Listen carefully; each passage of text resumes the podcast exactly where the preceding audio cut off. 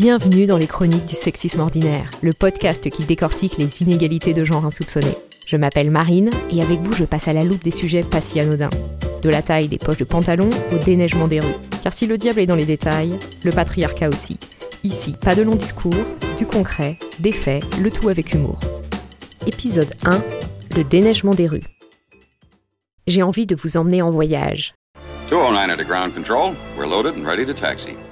Partons au pays des reines, au pays du congé paternité de 60 jours et des meubles en kit. Direction la Suède.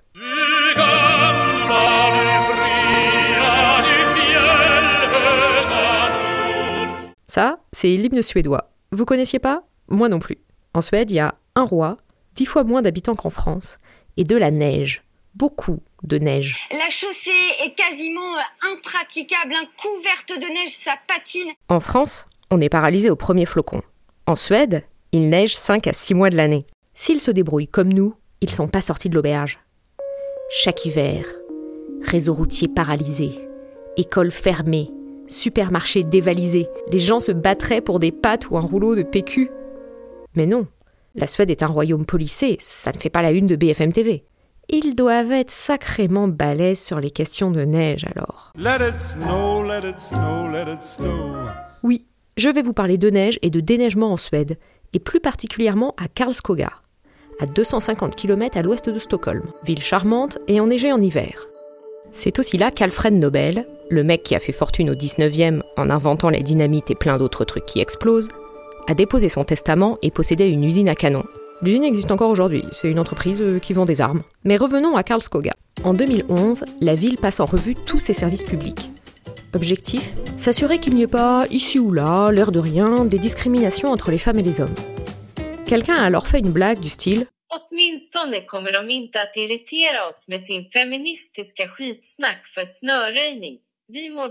Ce qui en substance veut dire, au moins pour le déneigement des rues, on est tranquille, ils vont pas nous emmerder avec leurs conneries féministes.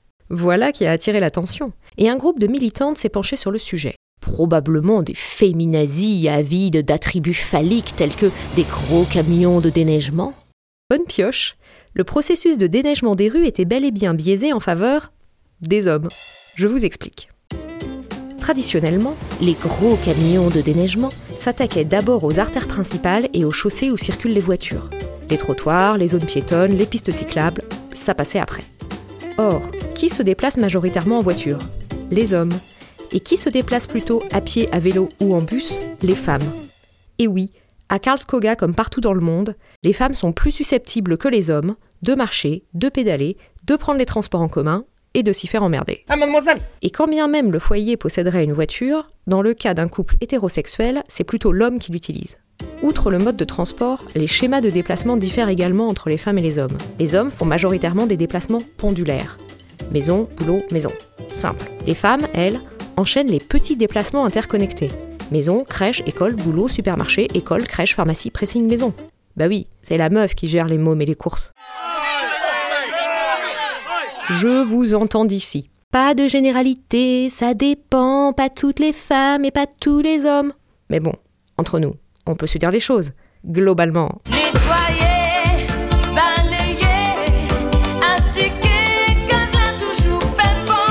globalement, dans un foyer hétérosexuel, la femme en fait plus. C'est pas moi qui le dis, c'est Zouk Machine, l'INSEE et ma mère. Revenons aux moutons de Karlskoga. Il y a des moutons à Karlskoga Je sais pas. Wikipédia dit rien là-dessus. Marine, on avait dit des faits avérés pour ce podcast. Revenons aux moutons avérés ou imaginaires de Karlskoga. Le schéma de déneigement priorisait donc les axes et modes de transport des hommes au détriment de ceux des femmes. Ils ont inversé les choses et se sont mis à déneiger en priorité les voies piétonnes, les pistes cyclables et les arrêts de bus aux alentours des écoles et des quartiers où les gens travaillent. À vrai dire, ils auraient pu y penser plus tôt. Faut pas avoir bac plus 12 pour se rendre compte qu'il est plus facile de rouler en bagnole dans 10 cm de neige que d'y marcher ou d'y pédaler. Et je ne parle même pas d'avancer avec une poussette ou un fauteuil roulant. Finalement, les automobilistes, plutôt des hommes, n'ont pas été franchement lésés dans l'affaire, alors que celles et ceux qui marchent ou pédalent y ont vraiment gagné. Ok, c'est bien beau ton histoire, mais ça a dû coûter un bras. Eh bien non, c'est toute la beauté de l'histoire. D'abord, c'était juste une réorganisation, il n'y avait pas de coût supplémentaire. mais ils ont aussi fait des économies. Qui dit moins de neige sur les trottoirs dit moins de glissades, moins de fractures et moins d'arrêts maladie. C'est la Sécu qui dit merci. En Suède, le coût des accidents de piétons en cas de gel est deux à trois fois supérieur au coût du déneigement. Ça vaut plutôt le coup de s'interroger deux minutes sur comment on fait, non? Petite précision. Il est probable que les personnes en charge de la voirie à Karlskoga étaient des hommes. Mais c'était pas forcément des gros machos qui en avaient rien à foutre des autres et voulaient juste rouler tranquille dans leur grosse bagnole. Ils étaient sûrement de bonne foi. Ils ont juste pensé avec leur point de vue, masculin, et ont priorisé les besoins qu'ils connaissaient d'après leurs expériences, leurs expériences d'hommes. En fait, c'est un problème qu'on retrouve un peu partout dans le monde. Quel que soit le pays, la planification des transports est un domaine largement dominé par les hommes. Et quand on creuse un peu, on trouve très souvent des biais en faveur des déplacements typiquement masculins. C'est pas moi qui le dis, c'est Inés Sánchez de Madariaga, profesora titular de Urbanismo y Ordenación del Territorio en la Universidad Politécnica de Madrid. ça, c'est ma mère. Elle est prof d'espagnol. Moi j'ai fait allemand. Esprit de contradiction.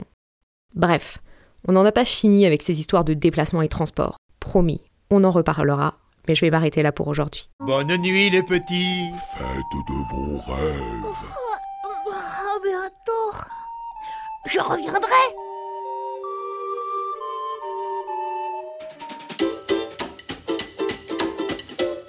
J'ai découvert cette histoire sur le déneigement en Suède dans l'excellent livre de Caroline Criado Pérez, Femmes invisibles, comment le manque de données sur les femmes dessine un monde fait pour les hommes.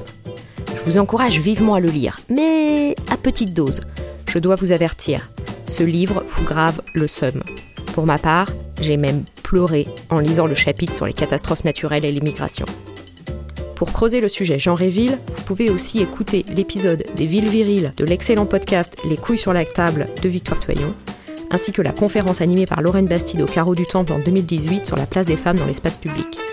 Je vous mets toutes les références et quelques autres dans les notes. Merci d'avoir écouté cet épisode. On se retrouve bientôt pour débusquer ensemble d'autres inégalités de genre insoupçonnées. La bonne nouvelle, c'est qu'on n'a pas fini de se retrouver. Car le patriarcat, c'est comme la neige à Karlskoga. Tu as beau déblayer, ça finit toujours par retomber du ciel. La prochaine fois, on découvrira pourquoi le PIB est sexiste. Si vous avez aimé ce podcast, si vous pensez que le monde ne se porterait que mieux si plus de gens l'écoutaient, abonnez-vous, parlez-en autour de vous et mettez 5 étoiles avec un commentaire gentil de préférence dans Apple Podcasts, Spotify ou votre plateforme préférée. Vous pouvez aussi nous suivre sur les réseaux sociaux, Facebook et Instagram. Enfin, si vous avez des histoires insolites de sexisme, n'hésitez pas à m'en faire part par email, je serai ravie de les raconter dans une prochaine chronique. À bientôt.